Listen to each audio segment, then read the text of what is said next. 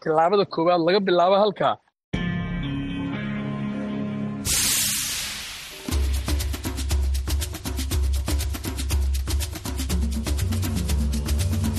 Hii ni idhaa ya Kiswahili ya Sauti ya Amerika, VOA.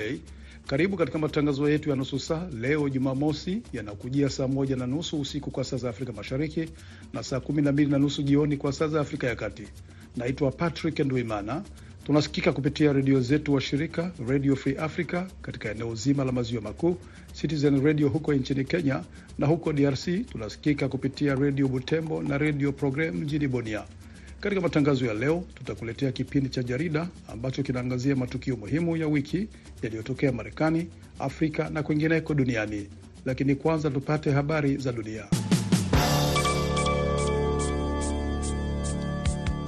Rais wa Tanzania Samia Suluhu Hassan ameongoza maziko ya aliyewahi kuwa waziri mkuu wa taifa hilo Edward Ngoyai Lowassa yaliyofanyika hii leo nyumbani kwake Monduli, Arusha na kuhudhuriwa na viongozi mbalimbali wa serikali pamoja na wanasiasa kutoka vyama vya upinzani.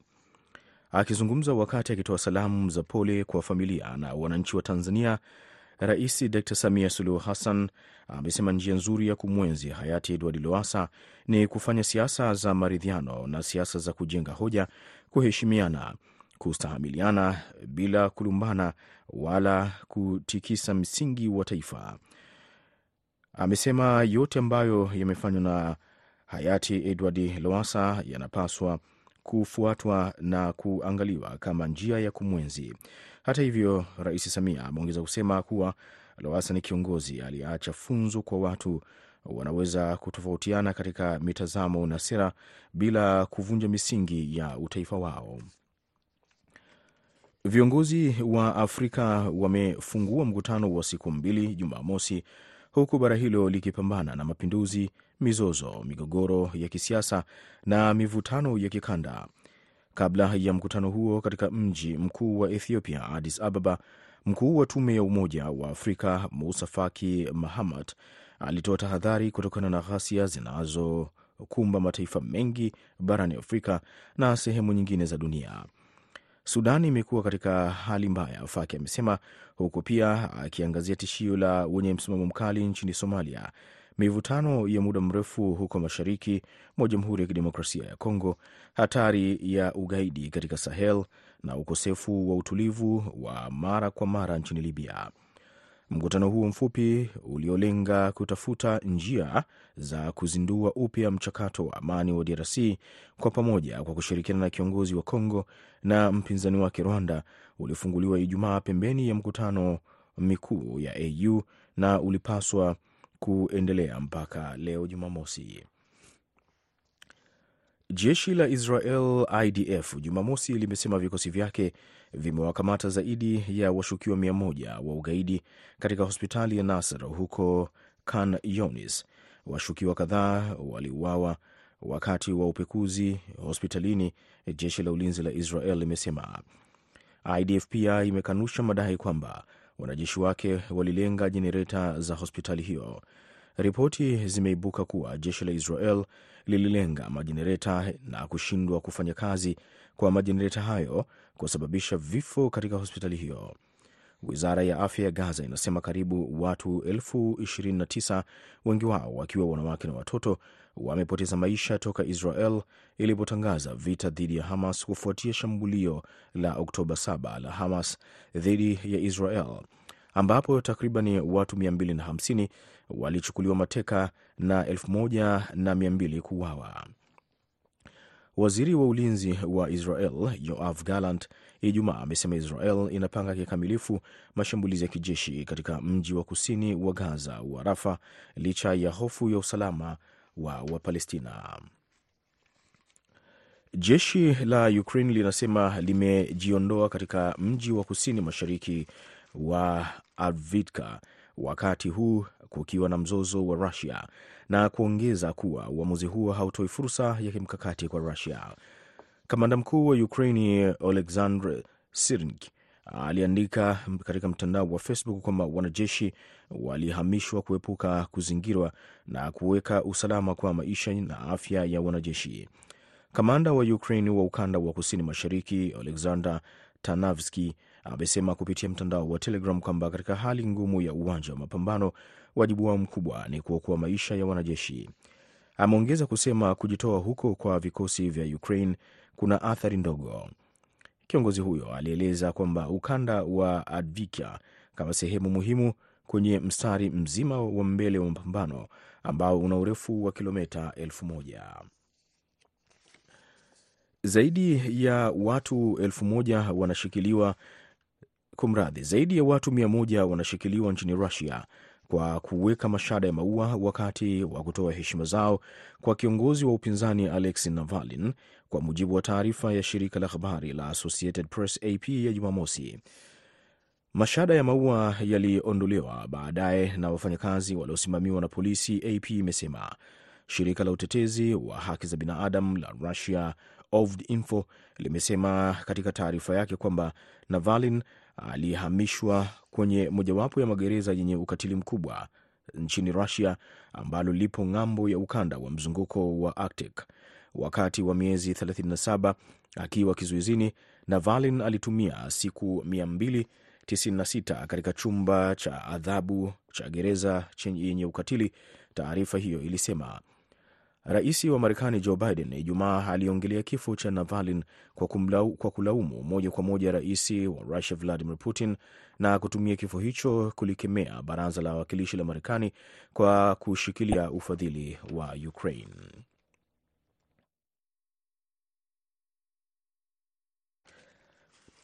Makamu wa rais wa Marekani Kamala Harris ahudhuria mkutano wa usalama wa Munich ambapo anawahakikishia washirika wake ambao bado wanaendelea kuitegemea Marekani. Katika hotuba yake fupi ya Ijumaa, makamu wa rais alitangaza habari za kifo cha kiongozi wa upinzani wa Russia Alexei Navalny na kusema kama ishara zaidi ya ukatili wa Rusia, Vladimir Putin ambaye ndiye kiongozi wa taifa hilo. Aliongeza kusema ni muhimu kwa maslahi ya watu wa Marekani kwa taifa lake kuendelea na jukumu lake la muda mrefu la uongozi wa dunia. Safari yake kwenye mkutano huo wa kila mwaka wa usalama inafanyika kukiwa na mashaka juu ya nafasi ya uongozi wa Marekani duniani wakati taifa hilo likikabiliwa na uchaguzi mkuu, huku mmoja wa wagombea ni rais wa zamani Donald Trump ambaye amedokeza atahimiza Russia kuwashambulia wanachama wa NATO ambao wamefanya uhalifu kwa kutotoa ada zao za NATO. Na waziri wa ulinzi wa Indonesia Prabowo Subianto aliyewahi kuwa mkosoaji mkubwa wa China ameibuka na ushindi katika uchaguzi wa rais wa Indonesia. Wachambuzi wanasema hakuna uwezekano wa mabadiliko yoyote makubwa katika uhusiano wa mataifa ya Asia kusini mashariki na Beijing. Hata hivyo, wasiwasi kuhusu usalama wa wafanyakazi na uchafuzi wa mazingira unaohusishwa na uwekezaji wa China pamoja na madai ya Beijing katika bahari ya South China yatatia majaribuni uthabiti wa uhusiano huo. Wakati Rais Joko Widodo alipokuwa madarakani, China imekuwa mshirika mkubwa zaidi wa kibiashara na Indonesia, ikitumia rasilimali zake tajiri. Jokowi, kama anavyoitwa mara nyingi, ameitaka China kuwekeza zaidi katika Indonesia na amekuwa mshirika mkuu katika mpango wake wa miundombinu wa BRI.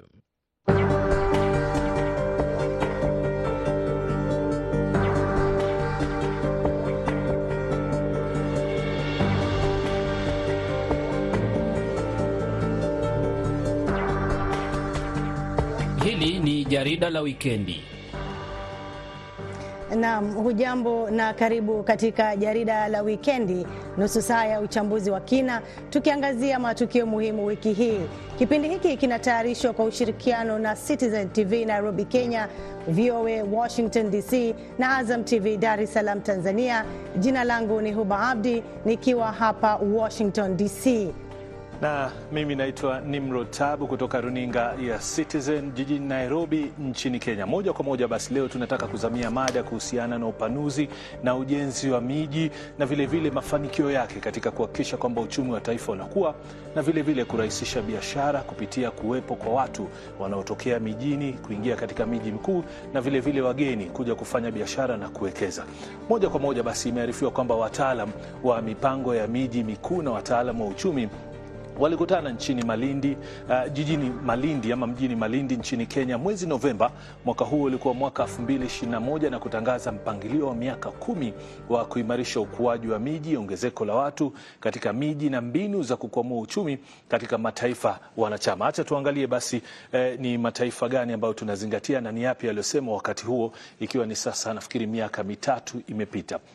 Aidha, waziri Simon Chelugui wa Leba wakati huo hapa nchini Kenya alitumia mkutano huo wa siku tano kueleza kuwa mpangilio wa ujenzi wa upanuzi wa miji ni muhimu katika kufanikisha uchumi, kubadilisha muundo msingi usiofaa na vilevile vile sera. Aidha, wakati huo ilitajwa kuwa pato la Kenya lilikuwa kwa asilimia 2.3, Tanzania lilikuwa kwa asilimia 2.9, huku Uganda ikipata pato la ujumla kwa asilimia 3.3 ikilinganishwa na mwaka uliotangulia.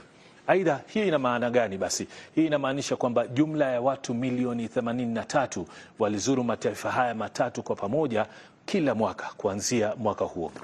Tuangazie mengine basi. Uh, sasa waziri wa ustawi wa mji kutoka Uganda Obiga Kama pia vilevile alihudhuria mkutano huo na alitumia fursa yake ya mkutano huo kueleza kuwa jumuiya ya Afrika Mashariki imekuwa na mipango duni ya ujenzi wa nyumba za kibiashara na makazi pamoja na ujenzi wa kiholela uh, wa barabara.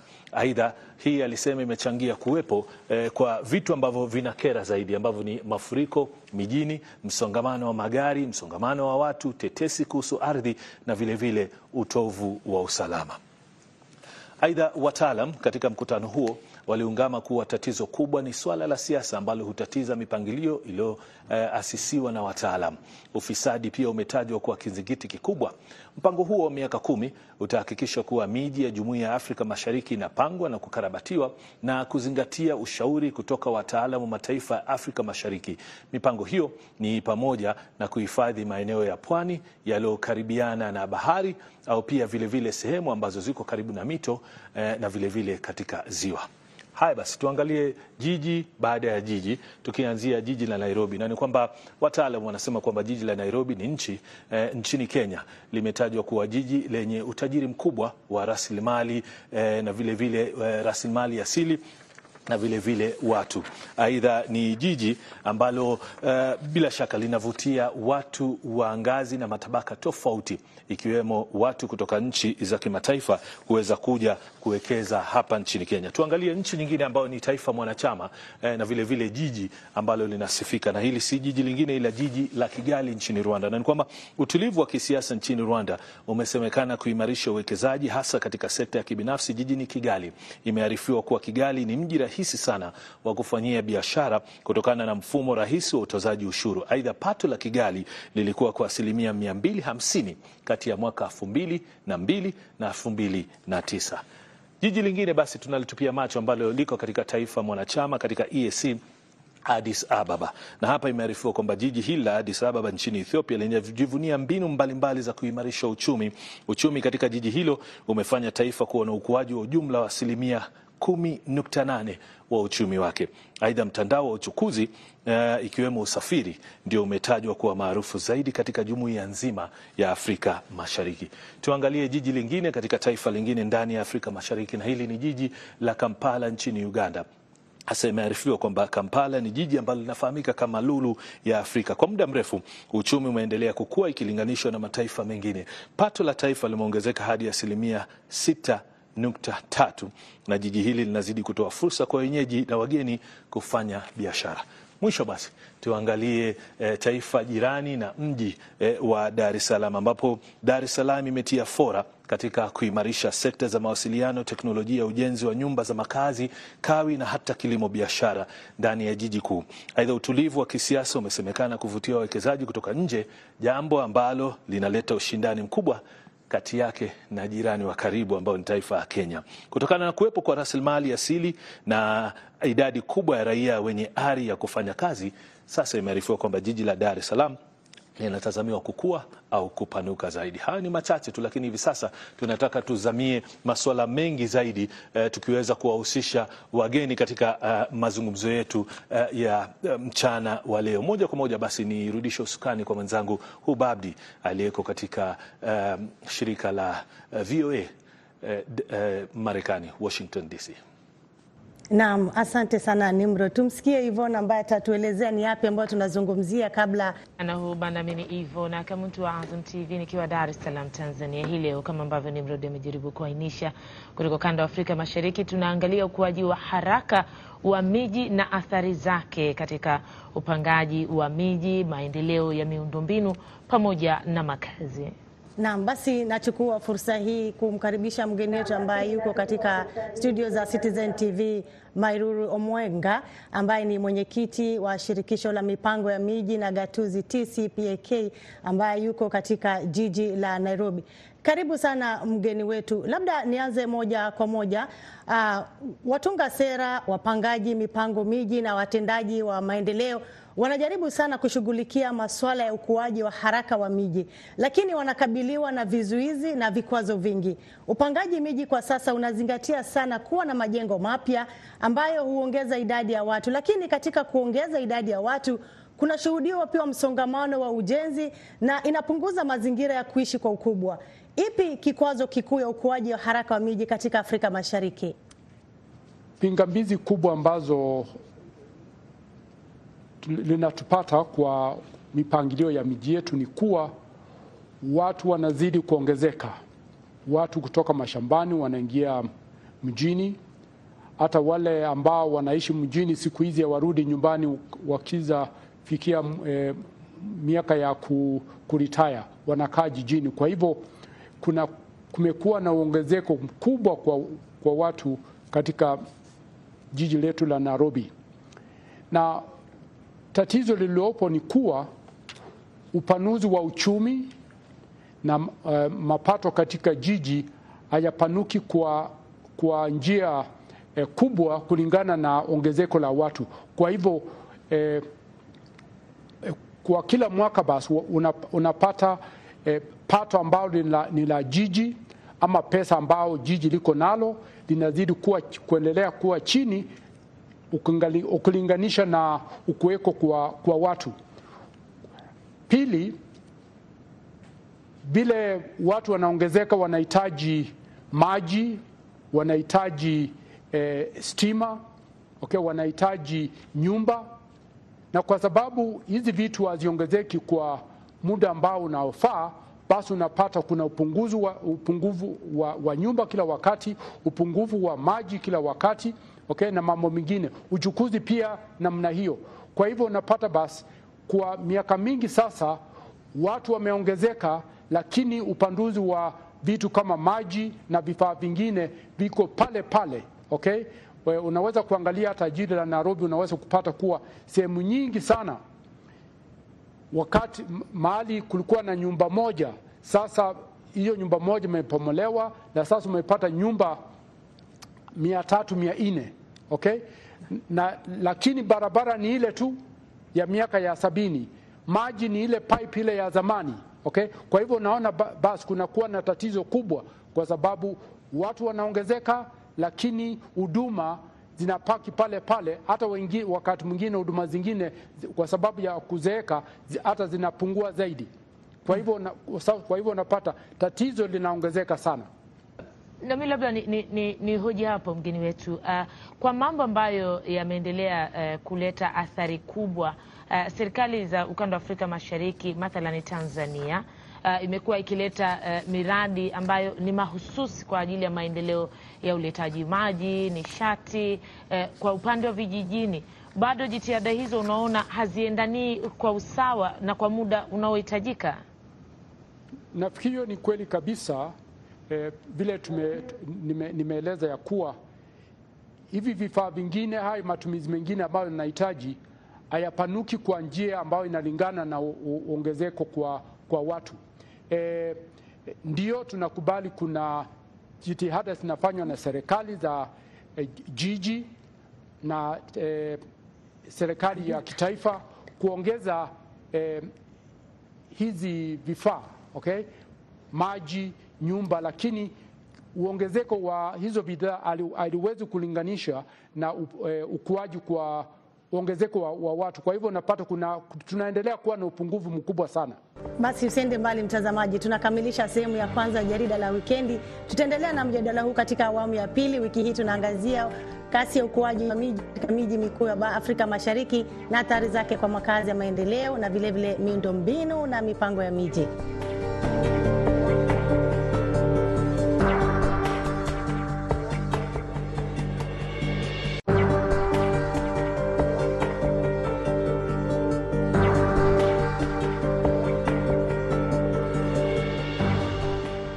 Karibu tena, unaendelea kutazama jarida la wikendi. Mimi ni Huba Abdi, nashirikiana na Ivona Kamuntu akiwa Dar es Salaam Tanzania, Nimro Tabu akiwa Citizen TV Nairobi Kenya, na mgeni wetu katika studio ya Citizen TV ni Mairura Omwenga ambaye ni mwenyekiti wa shirikisho la mipango ya miji na gatuzi kutoka shirika la TCPAK. Na kwa sasa tuungane na wakazi wa Afrika Mashariki tuwasikiza wanayepi ya kusema kuhusiana na mada ya leo ya masala ya ukuaji wa miji. Ukiangalia kuna contest ya UN Habitat kwenye upande wa housing adequacy. Housing adequacy inatokea pale ambapo kuna mpango mzuri wa miji, maanake nyumba zinakuwa zime, yani plots zinakuwa zipo surveyed, maanake katika hata allocation ya vitu tofauti tofauti vinakuwa vina, fo, vina follow procedures ambazo zimekuwa allocated.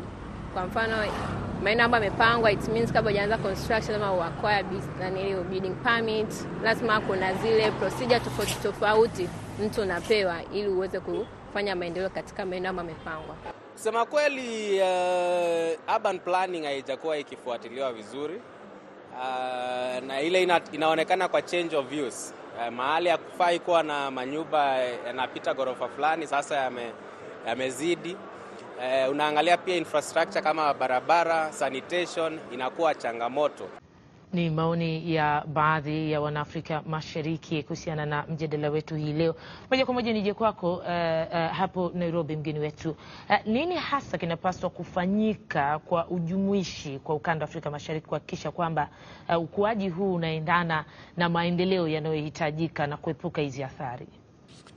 Nafikiri kitu cha kwanza ambacho tunahitaji kufanya ni kuhakikisha kuwa miji yetu yote iko na mpangilio, iko na plan okay?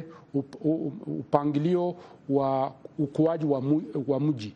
Ni lazima kila mji uwe na mpangilio wa upanuzi wa mji, na hasa kuanzia hata ile eh, soko ambalo ni, ni ndogo sana kule mashambani, kwa sababu lazima eh, ipangwe ikiwa ni ndogo na, na inapokuwa iwe ina, ina, ina, inakuwa na mpangilio.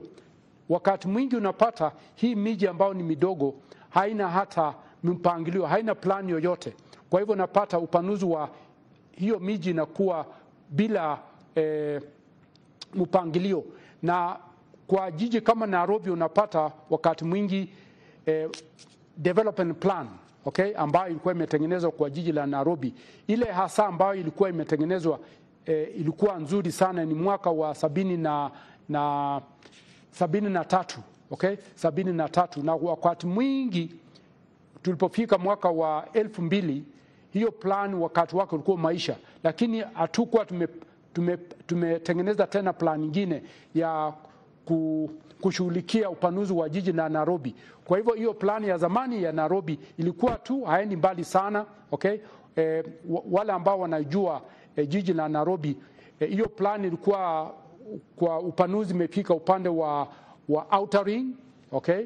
E, upande wa kuelekea upande wa, wa Dagoretti ilikuwa imefika tu hapa Dagoretti kona, ukielekea upande wa kuelekea Thika e, ilikuwa imefika e, tuseme eh, Kasarani, lakini sasa jiji limepanuka zaidi okay? Lakini hakuna plan ambayo sasa iko ime, ime, imetengenezwa kuleta hizi sehemu zote za ubanuzi chini ya mpangilio. Kwa hivyo kitu cha kwanza ni kuhakikisha kuwa tuko na mipangilio ya jiji, plan of the city okay, ambayo ina, inashughulikia sehemu zote. Uh, mhandisi Omwenga, kufululiza tu pale ulipogusia kuhusiana na wataalam, najua ni muhimu, lakini zungumzia changamoto wanazopitia wataalam tunapoingiza masuala ya kisiasa. Tutumie mfano wa Kenya, sijui kama Tanzania, Uganda, Kigali, Rwanda na Addis Ababa inakuwa vile, lakini ukitumia mfano wa Kenya ambapo tunachagua gatuzi mm, na gavana anakuja kuwa msimamizi. Miaka ya hapo nyuma tumeweza kuona wahandisi wataalam wakitoa idhini kwa mijengo fulani kutengenezwa mm -hmm. Halafu serikali moja ikiingia, unakuta kwamba majengo mengine yako katika hatari ya kubomolewa kwa sababu hakukuwa na misingi thabiti au hata leseni za ujenzi zilitolewa kiholela. Zungumzia swala hilo, hitilafu ya masuala yaliyopangwa na hitilafu za kisiasa.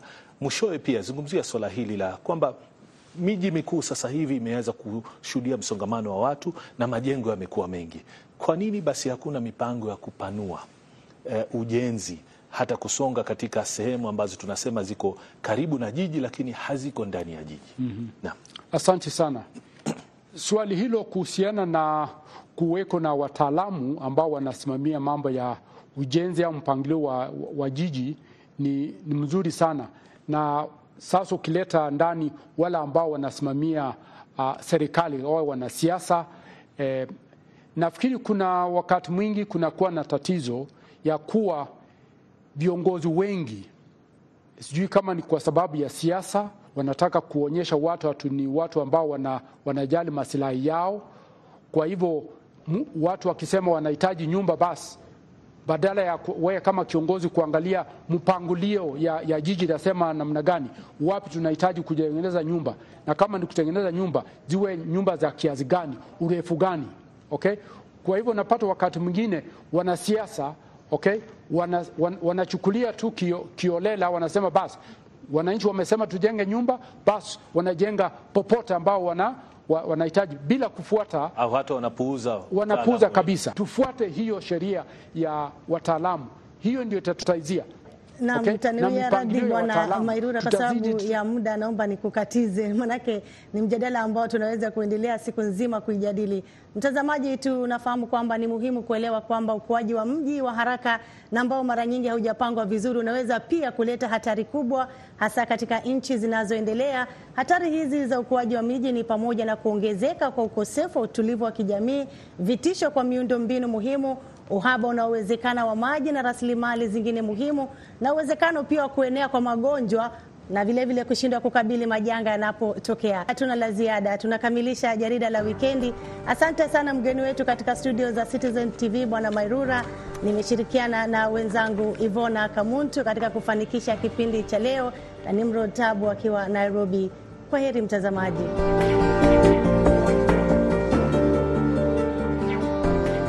Asante sana Nimro Tabu, hali kadhalika Ivona Kamuntu pamoja na Huba Abdi kwa kutuletea sehemu hiyo ya uh, jarida kwa siku ya leo uh, Jumamosi. Na kabla ya kukamilisha matangazo yetu ya leo kutoka idhaa ya Kiswahili ya Sauti ya Amerika, basi hivi sasa na kusomea muhtasari wa habari.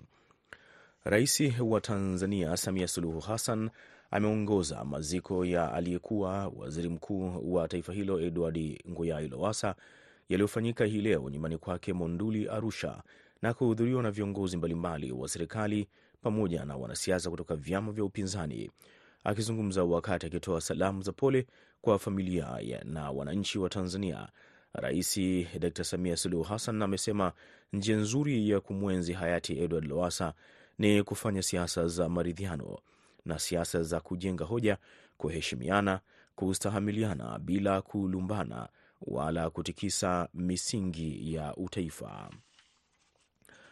Viongozi wa Afrika wamefungua mkutano wa siku mbili Jumamosi, huku bara hilo likipambana na mapinduzi, mizozo, migogoro ya kisiasa na mivutano ya kikanda. Kabla ya mkutano huo katika mji mkuu wa Ethiopia, Addis Ababa, mkuu wa tume ya Umoja wa Afrika Mousa Faki Mahamat alitoa tahadhari kutokana na ghasia zinazoyakumba mataifa mengi barani Afrika na sehemu nyingine za dunia. Na jeshi la Israel IDF Jumamosi limesema vikosi vyake vimewakamata zaidi ya washukiwa mia moja wa ugaidi katika hospitali ya Nasir huko Khan Younis. Mwisho wa muktasari wa habari. Mimi ni Idi Ligongo. Na hapo ndiyo tunafikia mwisho wa matangazo yetu ya leo kutoka idhaa ya Kiswahili ya Sauti ya Amerika. Msikose kuungana nasi hapo kesho kama kawaida ifikapo saa 12 na nusu jioni saa za Afrika ya Kati na saa 1 na nusu usiku kwa saa za Afrika Mashariki. Kwa niaba ya wote walioshiriki na kufanikisha matangazo ya leo, mimi ni Patrick Ndwimana nikiwatakia usiku mwema kutoka hapa Washington DC.